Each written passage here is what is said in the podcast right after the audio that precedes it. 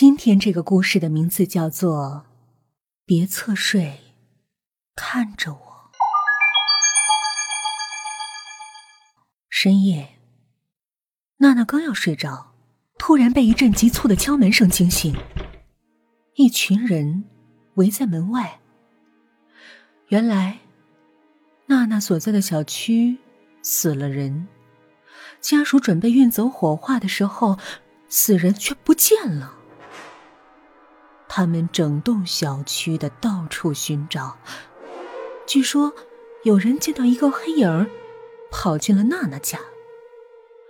娜娜吓得脸色都变了，于是和一群人在房间里仔仔细细的寻找，但什么都没找到。唉，可能是他们看错了吧？怎么可能呢？这群人。没有找到任何东西，于是就关门离开了。他躺回床上，心里还在想：怎么会有这种奇怪的事情？这时，娜娜收到一条短信。